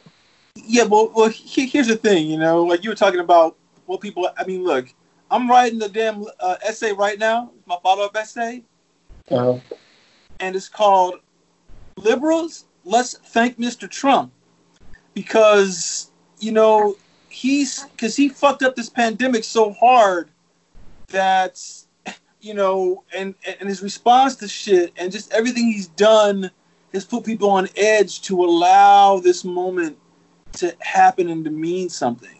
Because if because if Trump wasn't such a bitch, this th- th- you know then this this was this is five or ten years down the road right now. You know, right. and I mean, I, I, I, I there was something you wrote in the uh, in the in the letter to Hilliard about. Um, I, I mean, it's it's I, I, I just feel like you know these places. There's certain places that were like you know like like Netflix is obviously putting up all this money and doing this bank stuff and moving and moving money to black owned banks and stuff like that. Right. And, and I'm just kind of like, okay, I get what you're doing because you are very specific in you know, I have got my fucking algorithm that help, help me determine like where black people live, and I'm noticing that that that those zip codes aren't subscribing to our service that much. How do we change that shit? So they know full well. Well, I thought you were going to say the reverse. Like they're realizing how much we're watching Netflix Netflix and like, holy shit. That's what I thought. You, Well, Okay. well, well, no, that, that's what I'm saying. Then Netflix knows that. That's why Netflix is making that big stance because Mhm. because they made that effort to say, hey, this is, you know what? If if we make product specifically for Black people, they will come and subscribe and fucking make us money. The sad thing is, there's that report that C- CAA put out, I think in like 2015 or some shit like that, that said that blacks and Latinos make up like 48% of the movie going audience. I believe that. So, so you say to yourself, these high I think budget even films- more. I mean, uh, look, look. uh, So you say to these these high budget films that don't perform well, or you know, or like whatever it is, like you know, like iffy films or something like that. It's kind of like you didn't put on black in it, so therefore they didn't come. So Yeah. therefore, you, so therefore you missed out on a bunch of money. right You and, and and and and and black folks and and you know other people of color nowadays they're being very strategic on what they want and and what they want to see is they want to see themselves in some stuff it doesn't Yeah. necessarily it doesn't necessarily have to be an all black or all latino all asian show that it's like you know we want to see ourselves in those shows that everyone is watching where we're part of that you know fabric too because we're there when we go to the job we see ourselves at the job.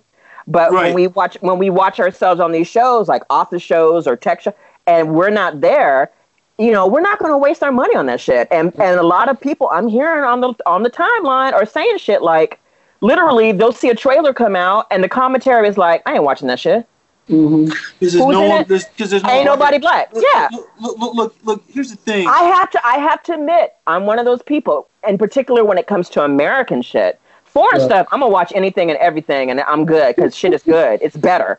it's all good. It's all, It's all good. good. It's all good.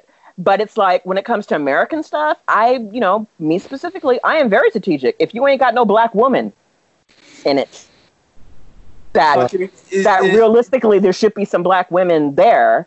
yeah. And I ain't watching it. If you only have one type of black woman, I might not watch it Right. because you know there's a certain hue you know that that always gets play more than everybody else, or a certain you know hair texture that's always there. It's like and I, they're interchangeable, and I can't like I I am very strategic.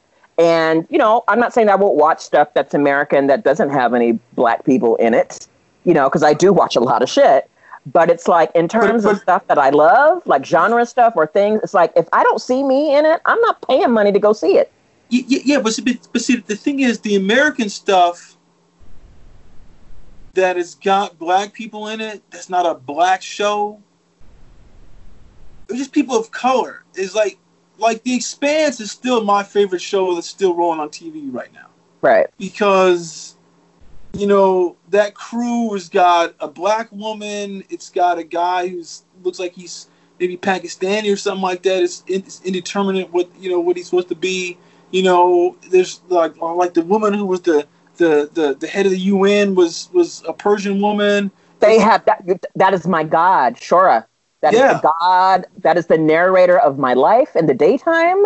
Yeah. Like, yes. So, so, so, they're, so, so they're doing all this really cool stuff. That one show that that that I really wanted to see, Tales from the Loop, and no um, one. There's, there's, there's, there- it was all white, Yes. all white. Do you do you know how do you know "Goddamn, do you know, really?" do you know how my feelings were hurt when I sat down to watch that and I was like, all right, got the good snacks and stuff, and I was like, oh, I am so sorry, I I have to leave. I'm not gonna watch any more than one Sorry. How episode do you because do I'm that like, in 2020 or even I two? am, yeah, whatever. I am I Well, am see, so uh, uh, uh, sorry. uh, uh, all right, but, but yeah, but here's why. Here's why. Now, I'm gonna see if I can find this study because I read about it. I mean, your cast, your cast got to be exceptional. But what's happening, and what I see it when there's no people of color on your show, you're hiring the same mediocre looking people. Like, you know, casting is big for me. Like, you got to capture me with your face, with something. And if it's just the same, I can't do it anymore. In the old days, we had no choice.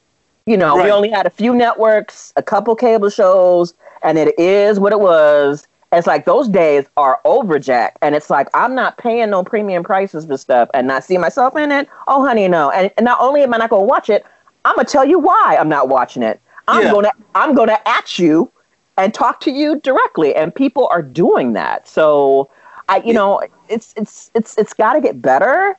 Um, I, like you said, Chris, I'm kind of like with you. It's like all this this virtue signaling and all this stuff. It's not going to make it's not going to be real until I see some stuff one or two years from now. Right. Like you're, you're saying that stuff, but are you doing it? You know? Like like all these people, like Marvel Comics are saying all this kind of thing. Here's the thing, though. There's a report that I read about five or six years ago.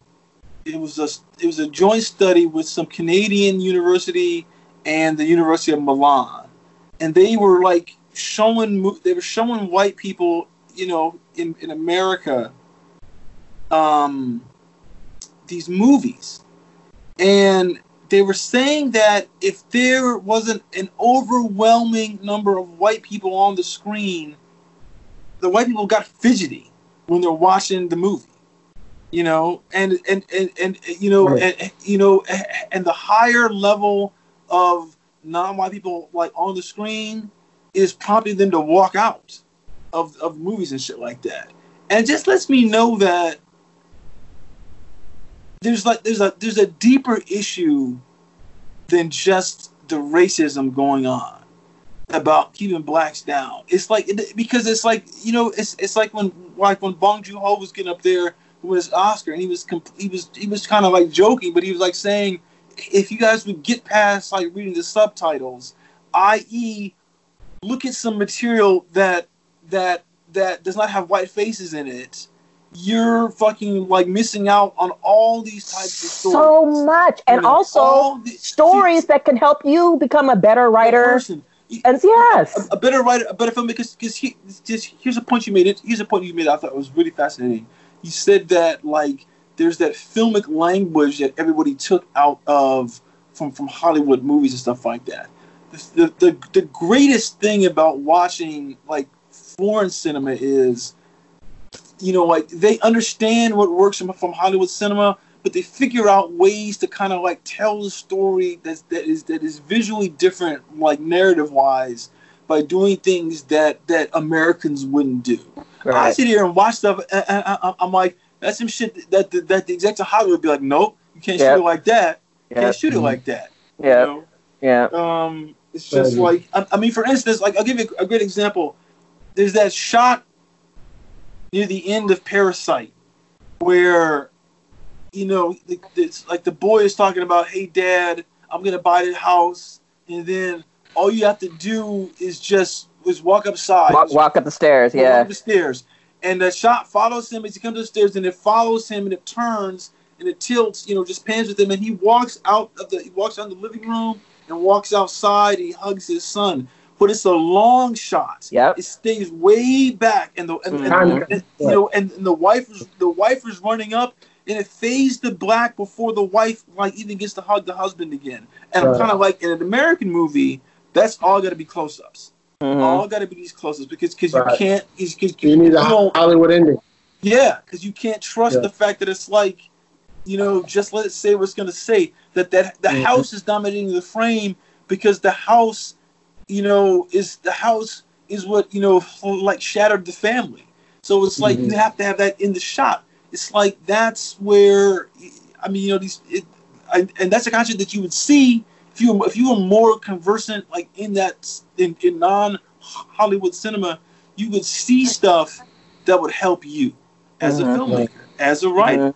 But Mhm. that's not what's going on. and as a human being in general like you know Yeah. when you see a when you see a really great film an international film that not only is it entertaining not only does it spark creative ideas with your own work and your own writing but it also makes you feel something and see the world in a different way than you did before you sat down and watched it i mean i think that's what real art does it reminds you of a human it connects you to things and it, and it does make you a better person but i just feel like American cinema, American media does not want to make people better. It's you know, I know what it is. It's a business.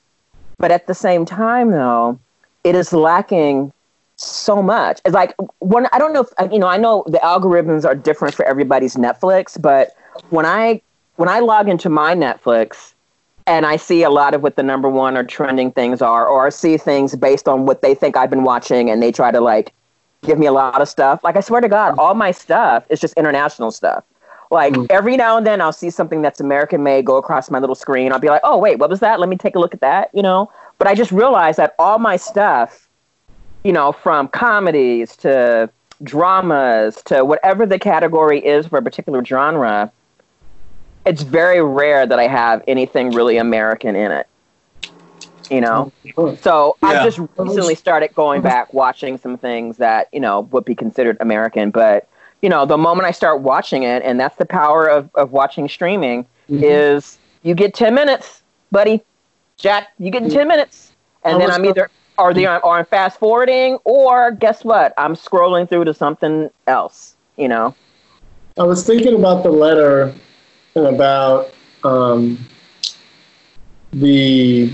I feel like it gave a lot of people like a is it like a visceral feeling, you know, when they watch it. Like what's been like the biggest compliment, like uh, Chris and I were talking offline about. We we did um, script notes that just came out last week, Mhm. and um, on John and Craig's episode. And though I was a little disappointed we only had a segment as opposed to a whole episode, uh, I still was glad that we did the show. But I was, I was, I feel like it, we did what we wanted to do. Where, to me, John and Craig are two of the smartest people in Hollywood. I think we would all agree with that. Yeah. And they were so complimentary on the writing itself. And Craig actually um, read from it, like his one of his favorite passages from it, which I thought was brilliant. And um, so it, it, it, I thought I thought it was important for Hollywood to see, like the two people that they put on the pedestal, read from black writers that they could write. You know what I mean? Right. And that that was a, and a very so those of you who haven't heard that episode on Script Notes, um, check that out. Um, it was in I, last. but, but yeah, but this is my thing. I still want to know. Here's the thing that like I would have liked to have them do and they can do it later or like whatever it is. Particularly Craig, because he's got that video game show that he's like The Last of Us. Is he can get up there and say, or if someone asked him, "Who's the black writer that you read that you can champion right now?" I mean, if you're gonna walk the walk, you got you know, you got to walk it. You know, but c- c- c- c- this this is my thing. You probably are not reading anyone for your show. And I don't know if that's because he's gonna write the whole thing again the way he did with with Chernobyl. I doubt it. Is it limited series or is it a full on show? Um, it's, it's probably like a full on thing because it doesn't make sense for them to do a video game at, that's so open ended like that, like an apocalypse thing, as a as a limited series. Particularly like that the sequel video game just came out and it's like this gangbusters thing. So you so you got enough story for at least two or three seasons. And I'm just Perfect. uh, to me, I'm just kind of like okay, who you? I mean, but but in general, look. Here's the thing, right? On Twitter, like you see people like Latoya Morgan or or like or, or Jorge Rivera Shout get up out there, to Nicole, just Shout out to Latoya, yes. and and the thing they do is they shout out these these black writers who get dabbed. I get the thing that like Liz did and, and, and Javi did where they're just shouting out writers in general who weren't Right. getting dabbed. But it's like specifically John Craig, Javi, every, these these it- there's I, I must know one else white that I know who I follow who's a showrunner. Who Mm. should get up there and say, here are some black writers that I've read that I you know fucking think that other white people should read because you I mean 'cause look there's a th- there's a woman her name is Vera or something or other. She did this thing like that um she's it's called Blackout Tuesday. She did this like three weeks ago and you know like I submitted a script to her and and she had it read by some I mean and and and, and, it, and it got read by, by some white people and it got me and it got me a meeting you know Okay. and it was it was you know which is now going to set up like two more meetings so Mhm. you know but but she was sitting there saying to me she was like i can't believe you haven't been staffed you write better than fucking than supervised producers on my show Yep. and i was like hey that's this business that's how right. fucked up it is it's like you Yeah. like it's like you were saying like like saying saying earlier here these white people you know just get bumped up just because they're just because they completed the year Yep. you know like like they get that It's automatic. It's automatic. yeah, yeah they get mm-hmm. that satisfactory rating you, you, you know it's the thing that thing that my dad used to always say he said that too much of the world is fucking run by C and D students and you, you know and, and, and, and, yeah, you know, and and it's true. And he's talking about Mhm. white people because it's like Right. they just get to roll up and say, "I'm here." Okay, well, here's your fucking, you know, which, which lets me know that it, that these white guys who are complaining about, oh, you know, I've been not getting hired and blah blah blah. That means you're like a D or an F student. You know, Right, like you honestly right, are because right. right, you just need to be C to get a job. Like really. And plus, know? The the A plus plus white writers in the room, they already know who the to the, the, the draggy white people are, and Yeah. they probably wish they could get rid of those people and get some other people in. But I hope that this time gives them momentum to maybe speak up on it, call some folks out, and be really honest about people's writing. Like, dude, you're only in here because wow, wow, wow, and your writing really isn't all that. And guess what? We're not bumping you up to the next season. We're going to look at some new pool of talent and bring some other people in and have some retention going. But that's the thing, though, that that we were talking about even on John's show, is that I was like, you're talking about the Rooney Rule, you know, because I know I know Michelle's been on that for at least six, seven years now. Is that um, we saw what happened in the NFL last year. Last year they had, I want to say, three or four, maybe five black coaches. I can't remember off the top of my head, mm-hmm. and I think three of them got fired. You know, so there you go. It's like, oh no, we're we were seven and seven. That's not good enough. You know what I mean? So it's like, give us a Yeah. chance to fail, because the next year we might have figured something out. It's like, Yeah. you know, they- you're like, oh, we tried it. You know what I mean? It's Well, ridiculous. Well, see that that's a great point because the thing is, look, it's it's it is that yeah, black writers don't get a chance to fail. Black Yep. filmmakers don't get a chance to fail. Yep. If you're white, you can fail a bunch of you you can burn money. Dude. and, and, and fucking keep working. You and know? get a Marvel movie in the next movie. I mean, it's crazy. Yeah, I'm, I'm, I'm, I mean, for for instance, if Ridley Scott was black, Mhm. he wouldn't have a career Mm. because you know his first movie, The Duelist, did well, got some critical acclaim. His Mhm. second movie was was Alien, and he got all sorts of money. His Yeah. next three films fucking bombed. Yep. Yeah. Blade Runner, fucking Legend, and that and the and the and the one of the film noir bombed. But films. but they became cult classics. no, no, no, no, you- no, no. But see, but but but here's the thing. But yeah, I, I, I know what you're saying. Yeah, when they Yeah, but- first went out and they bombed, but they continuously he They kept- continuously kept got work. No, no, but but here's there's just there's certain films that are probably black films that bombed that are also cult classics now. You know, like you know they are like like for black people. You know, Mhm. they're classic cinema, but it's just kind of like it. If I made a movie in '82 and I was black and it bombed the, the, the way Blade Runner is, I'm never getting a chance to do fucking Thelma and Louise like ten years later or whatever it was. That's not happening. You Right. know, I you know I like I gotta be a janitor somewhere because you know you because the thing is if, if you get the filmmaker resume, you can't get no job like anywhere else like almost you know.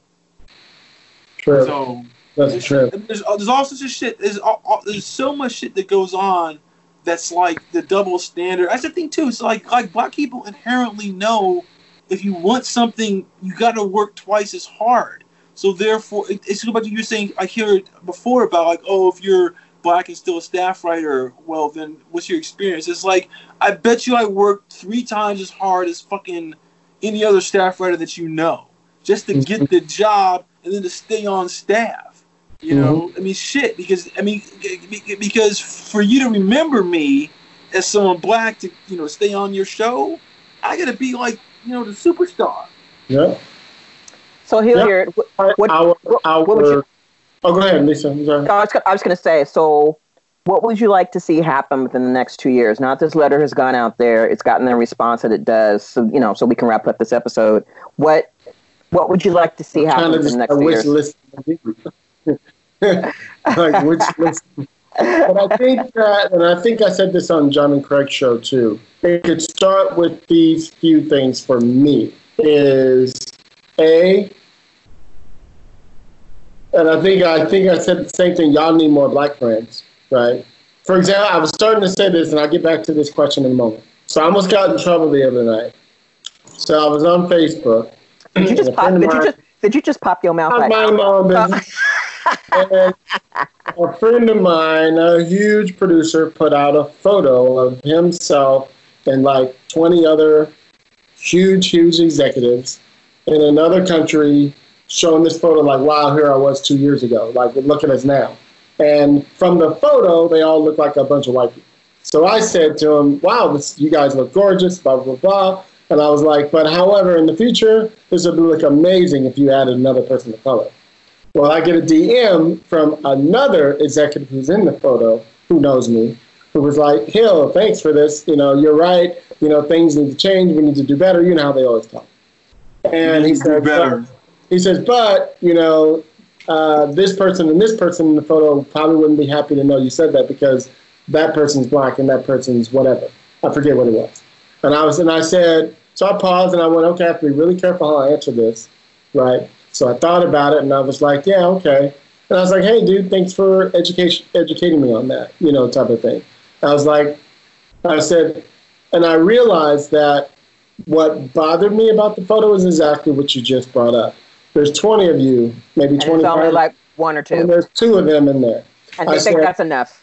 I said that's the problem is that there's always one or two of us in the room, in the group, in the office, or whatever, and so that probably was a trigger for me.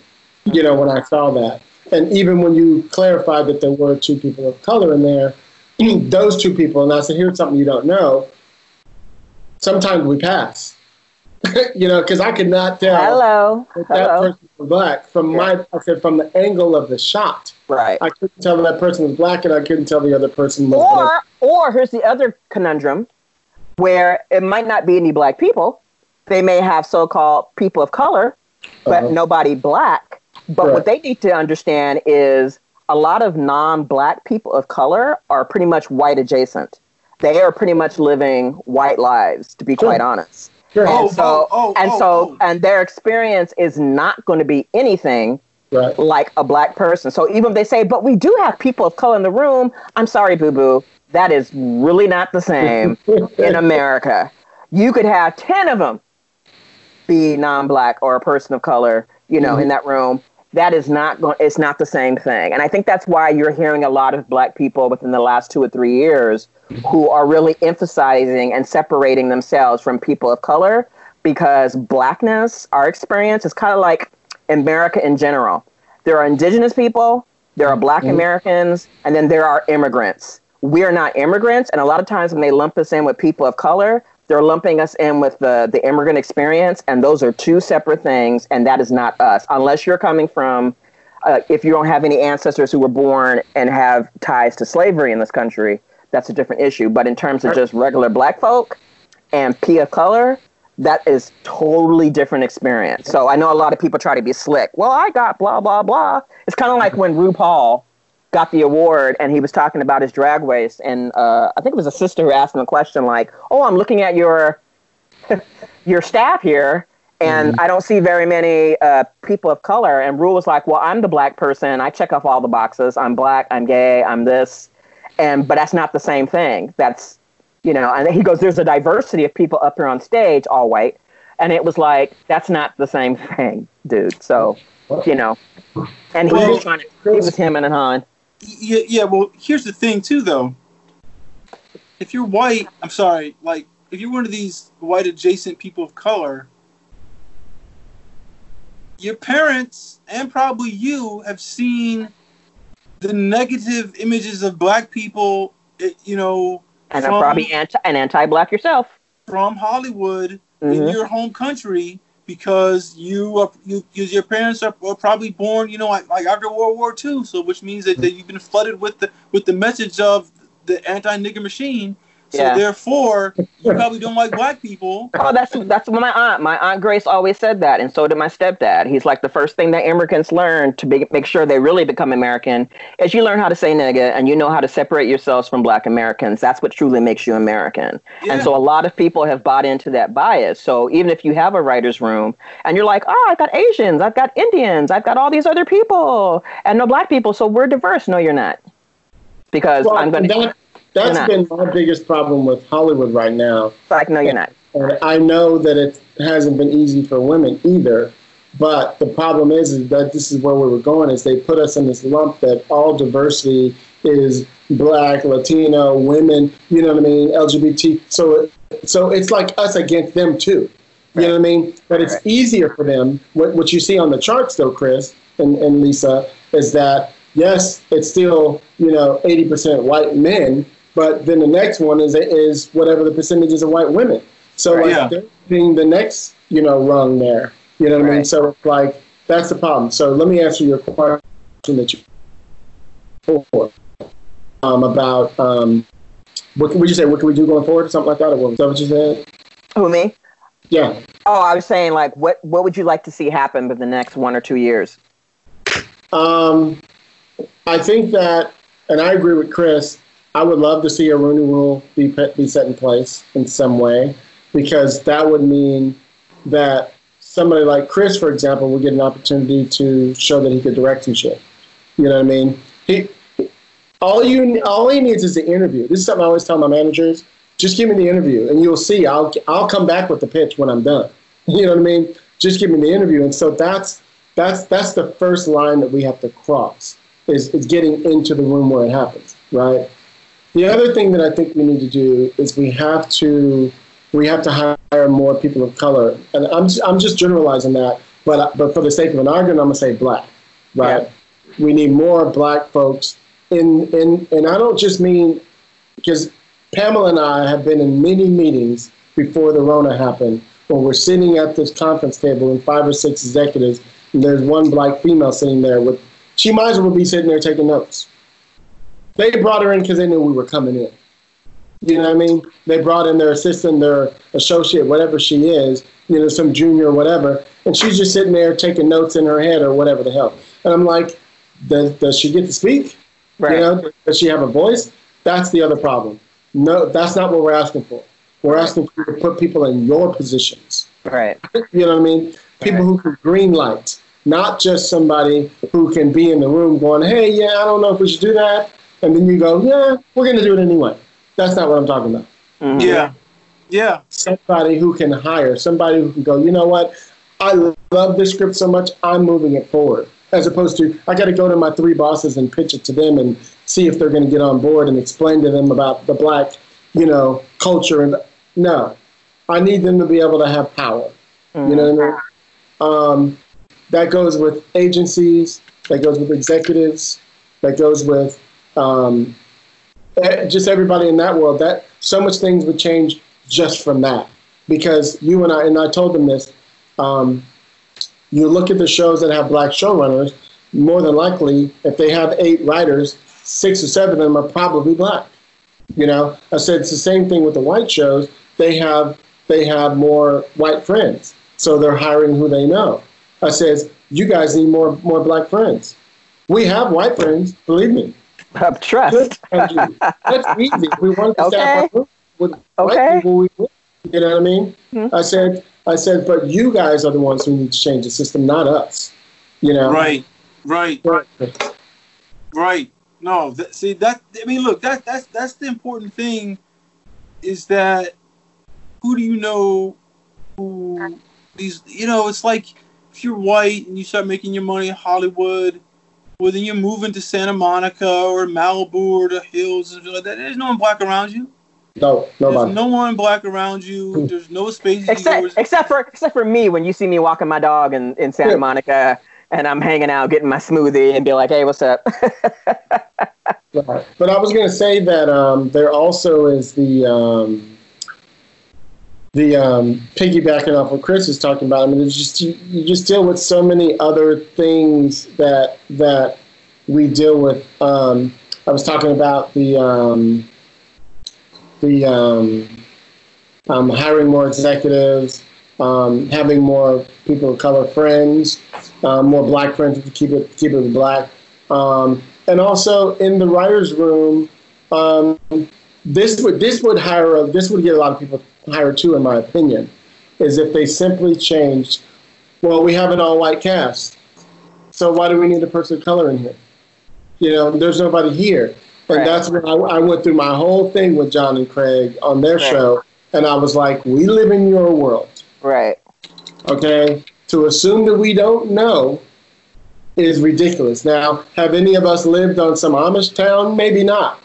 But if we're in a city, if we're in an urban area, if we're in a, you know, even wealthier, we know those people. Mm-hmm. You know what I mean? Well, All- And, people and, and we, we may even have a little insight because we have to deal with all kinds of different people. We may have some insight and some stuff about yourself, about you guys, that you probably wouldn't have, have even considered Correct. because you're living Well- in such a homogenous space where somebody could be like, Have you guys noticed this? What? I've never noticed that. That Mhm. seems like something interesting we can add to the plot line. Let's do that, you know, that kind of thing, you know? Well, well, there's this thing too that there's this thing too that I realize white people of a certain economic, s- like there's so much more stratification, and like these lines of like don't cross if with white people with money than black people with money because oh, y- you know because white people with money there's there's other whites who who just who who are poor who we afraid to talk to them Right, they're like, hey, I can't Right. cross that line. But right, black people, you can be, you know, got no money, be on food stamps, and see Oprah and go talk to her, and she'll probably talk to you for a second, you know, because mm-hmm. that's how black people are. It's it, well, like there's less of that, like, hold on, you know, you know, don't step to me. But the person who has on food stamps is not afraid to go talk to Oprah. Well, here's an interesting thing. I was just talking to some writers about this the other day about, and I'm, and I'm probably gonna get some slack from this, but you, you know how I am. Um, is that you know you kind of can't, you know, you hear you hear poor white people say, you know, well they understand the same experience that we have because they're poor too or whatever, but if they did, they could do one adjustment they could make them, they could change their class immediately. For example, let's just, I'm using stereotypes just for the sake of an argument. If you were a redneck person, right, living in a trailer, let's just say with a mullet, right, and and where you live, you guys are on the bottom, right? But uptown in Nashville, for example, you go downtown, I'm just spitballing here, um, is where all the wealthy people live in whatever neighborhood. You might get messed with because you're from the bottom. But all you have to do is cut the mullet, change your style, you know, wear something clean, and nobody would even look at you. You see what I mean? There is a difference between what you can do and what you can't do, right? So I had this same argument back when I was on the LGBT committee, when we were just called the gay committee, about is being LGBT really, well, particularly gay, um, really diverse. And the reason why, I don't know if I talked about this on the show before, this is just my opinion, by the way, I'll get some slack for this too, but I don't care, is um, here's why. and I said this. We were we were upstairs on the fourth floor at the Writers Guild, and we were having our meeting around the big table. And they always have a stack of those written by magazines, and on the cover was like four or five white showrunners, right? And I said, here, uh, I went and grabbed one. I said, let's look at this right here. We have six. There was five or six white showrunners. I said, this could be now, mind you, it was just me, the only person of color in the room, by the way, right? I said, this could be any of you guys in this photo, and nobody would know you were gay unless you guys were like doing a sissy move or something. Right, right, You know, right. That's the difference. hmm So where is that really diverse for me? It's by your choice, Right, right? And I don't mean choice in sex. I mean Right. choice in, in telling people if you're gay or not. right. Right. That's it. I have no choice in Yeah, this. the, mo- the moment you walk in the room, hello, that's there, Right. there it is, you know? Right. So I was trying to explain to them that I'm not always 100% sure. Now, this is with, you know, white, cis, gay men, by the way. You know what I mean? Um, I'm saying, I'm speaking to them, you know, not the rest of them. Um, not the trans, not anybody. I'm, those people I think are Right. diverse for sure. Right. Um, so, so it was a fascinating conversation. It turned to be, it wasn't really an argument, but it was a debate, you know, because they were arguing, you know, well, you know, I should be able to walk around and, and, and hold my husband's hand and all this stuff. And it's like, hey, you can do all that. It's got nothing to do with the fact that you can choose to not do that at all and nobody would know you were gay right, by a shift right. you know, and that's what I'm saying. You still can't compare to what I'm talking about, right. despite you want to feel that because you know what it feels like to be dis- discriminated against for being gay. right. You know, no, you're discriminated for being openly gay. Mhm. Here's the thing too. Here- Right. Look, look, look. Here's the thing too. If you're five and you're gay, you probably know you're gay, and but you're not gonna show off these type of like the, the, the sexuality things that people get, you know, that, pe- that people you know like get upset about. If you're black and you're five, you're Tamir Rice and you get shot and you get 16 bullets in your face. You know, there's that difference. You know, Sure. Hey. Mhm. I can shoot you and kill you at five. Mhm. Right, If you're black. right, But if right. you're five and you're gay, well, I don't know anything about like the stuff that's going on in your head, and, you, and, and, and and you be playing with people, and it'd be nothing. You know, that's Mhm. I mean that that's what it is. Mm. You know, For sure. Even you- I mean, you know, and a five year old is threatening nobody right? at Right, any level. right, right. Unless And you're that's why we said in the in the in the in the thing, you know, in the in the letter, you know, we need we need a revolution, you know, in the way that we hire industry and the industry hires the writers. You know, what I mean, I think that's really, really, really important.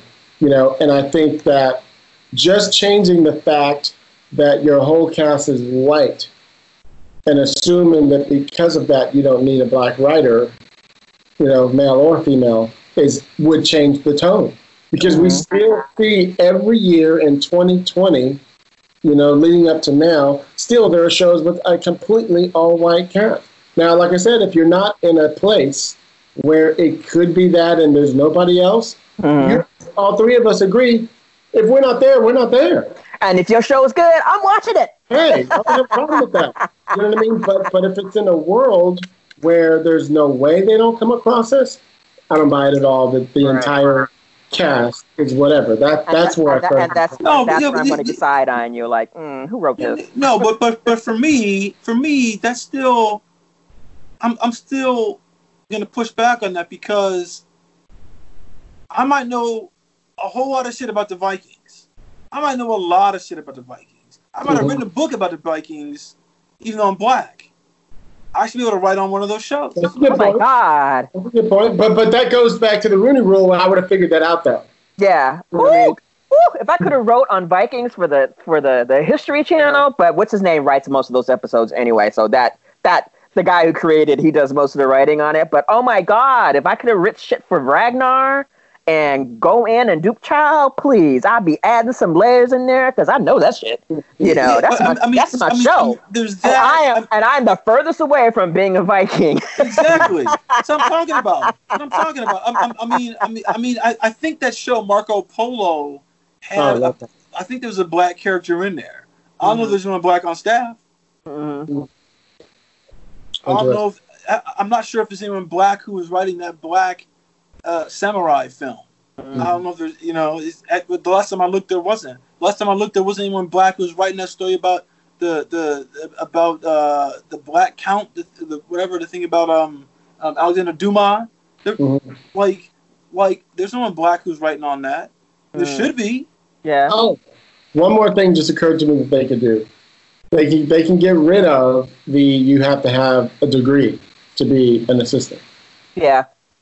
I, th- I think that's ridiculous. Yeah. Well, I'll get somebody organized, and and it's been the kids today, the way they know computers and and and and multi mul- and, and knowing how to maneuver some things, but you're going to go with somebody with a degree who's probably gone somewhere where it's homogenous and they're like, oh, what am I doing? Where you can get somebody's like, look, I know somebody who can do that. You know, you would just open up. And that was funny because that you've mentioned that uh, there was something else that the government was talking about doing where they were saying for certain jobs, get rid of the degree category right. to free up people. I can't remember what industry it was, but they were saying if people just get rid of that whole degree thing because now they need people and it's like they're not getting the type of quality people they want. Mhm. They're like, get rid of the degree because that opens up so many talented people, you know. And having a degree, like you can't just look at it as people not being able, not being smart enough to get one. You got to look at economics now. Shit is too expensive and you know, a lot of people have life things that occur that they can't finish school. So you're penalizing a lot of talented people because you've got this antiquated notion that a person with a university degree, and clearly people with university degrees ain't really shit when you got Trump and all these other people, government officials with all these Harvard and all these big, you know, business school, and they still shit. So a degree don't mean nothing. Personally, to me, it doesn't mean anything. And degrees wear off, as far as I'm concerned. So whatever you learned so many years ago, and you're not keeping up with trends or, or educating yourself or taking classes or keeping up with your human education, That's why you don't yeah, mean but- shit. It don't yeah, mean but- shit. Yeah, but that's why, like, if you're an attorney or a doctor, you have to take those continuing education classes. Right. Keep that shit. Yeah, but there's no one telling you. To, there's no one telling you to, to take your continuing history class or your, or your, you know, your comparative lit class from ten years ago, so you can keep writing. It's bullshit mm-hmm. because, like you said, these motherfuckers like Trump have degrees. I, mean, the the, the the the you know they see they play that game because they them, themselves have been tricked by the concept of the meritocracy. Exactly. But I say all the time, if Harvard was a true merit, I was saying this last time when Richard was on. If Harvard was a true meritocracy, they wouldn't have any fucking spots for alumni children. Right. Just, just, Mhm. just earmarked for this. Hey, Right. we're gonna do this. No, you got you got to compete with everybody else. Get get Yeah. get, get back there. So what I was going to say to you here, uh, one last thing, and we close out. Oh, what was I going to ask you? Hey, Lisa, do you have the letter in front of you? Damn it. Uh, I did have it up. I do. Yes, I'm looking at it now. I'm going to read, ask you to read that last two paragraphs. It starts with Hollywood. What you do next is paramount. Okay. So I'm going to read that. So, and this is from the letter, Dear Hollywood, and I quote Hollywood, what you do next is paramount. As the most powerful entertainment industry in the world, we challenge you, the powers that be, those individuals with unmistakable privilege, the elite executives who gave the okay on those statements, to begin instituting real systemic change. Basically, Either you commit to a new institutionalized system of accountability with and to Black reader, writers, or you prove that you're putting on just a, another strategic virtue signaling performance deemed necessary to survive the times. That's cold, y'all. That Hmm. was quote. That's cold. I'm supporter. But but you but you you're won't 100% okay and, and i continue and i continue on with the quote but you won't be able to survive without the radical conclusion of black writers and artists on your sets and in your studios. We the committee of black writers of the writers guild west are willing to do our part to continue to bring diverse dynamic and authentic storytelling to the rest of the world. We need you us and you will need us. You know where to find us. Have your people call our people. In solidarity and power. Michelle Amor, co-chair WGA West Committee of Black Writers, Hilliard Guess, co-chair WGA Committee of Black Writers, and Bianca Sams, vice chair WGA W Committee of Black Writers. So, So I wanted you to read that last paragraph or two because they kind of summed everything up a little bit there of Right. what it is we're looking for, we're expecting. And here we are, you know, uh, three weeks later. We've heard from a lot of lot of showrunners who reached out to us saying thank you, that's beautiful, et cetera, et cetera. Um, have we had any meetings with any of those studios we saw when we announced? No. no, no. You know what I mean? So People, people are shook. Listen, listen.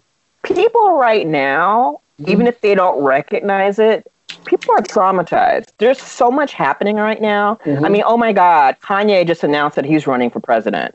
So, Jesus Christ, murder hornets, earthquakes, tsunamis, pandemics, all kinds of stuff. I mean, there's just so much happening.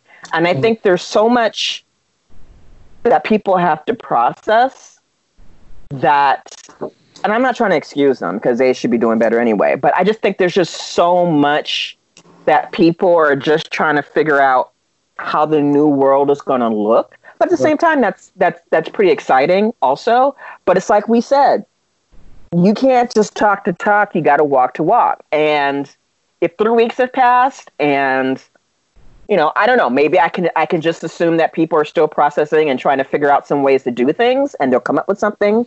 I mean, I would be hopeful, but I, I, think we're going to have to wait like a year and see what happens a year from now to see if if people are really serious, and if they're not, there might have to be a letter part 2 It might have to be okay. Well, this is what was said. This is what we got back in terms of feedback, and just keep putting that neck, put that foot on their neck.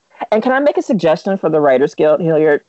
You know the with the the writers group. What do you call it? The longevity group. What is it? The longevity committee. career think- longevity. Cover that. Yeah, they y'all need to just change that to grown ass. Just just change that. The new the new group is called grown ass, and uh, because I'm thinking like the longevity group is like we gotta come, we gotta sexify that. We gotta make that Grown ass sexier writer kind of way.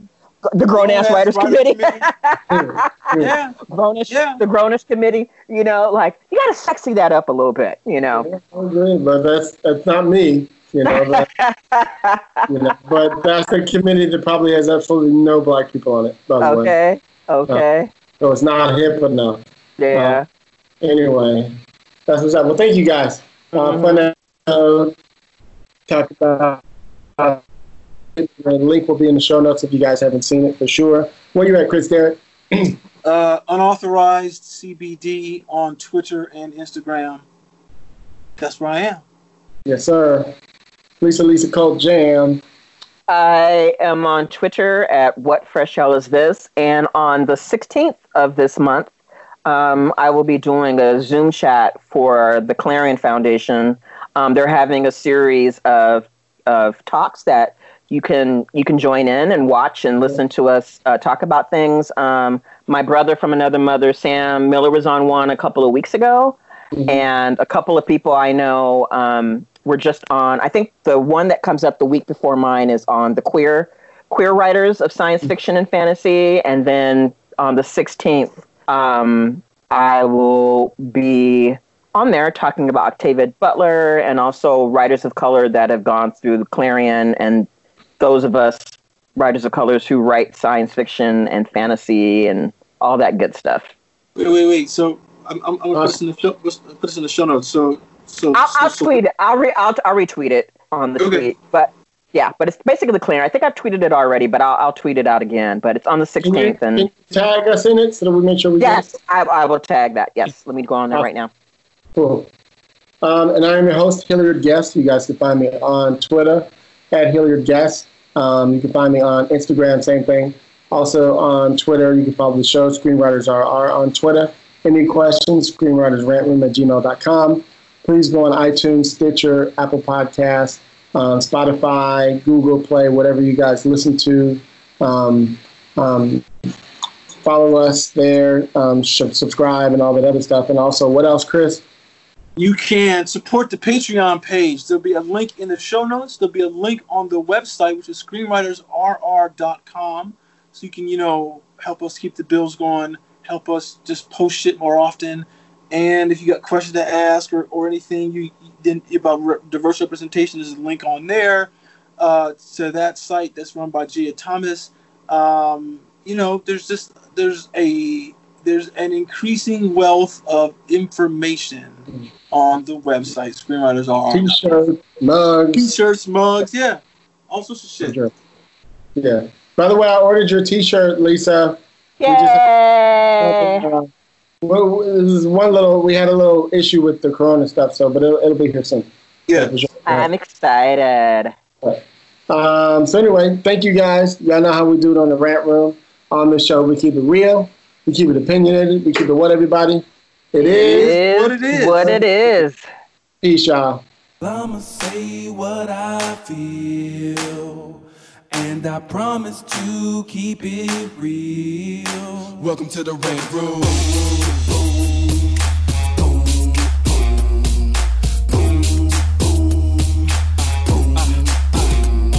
So you wanna be a rider? Well, you gotta be a rider till your fears are diminishing, the doubts are behind ya.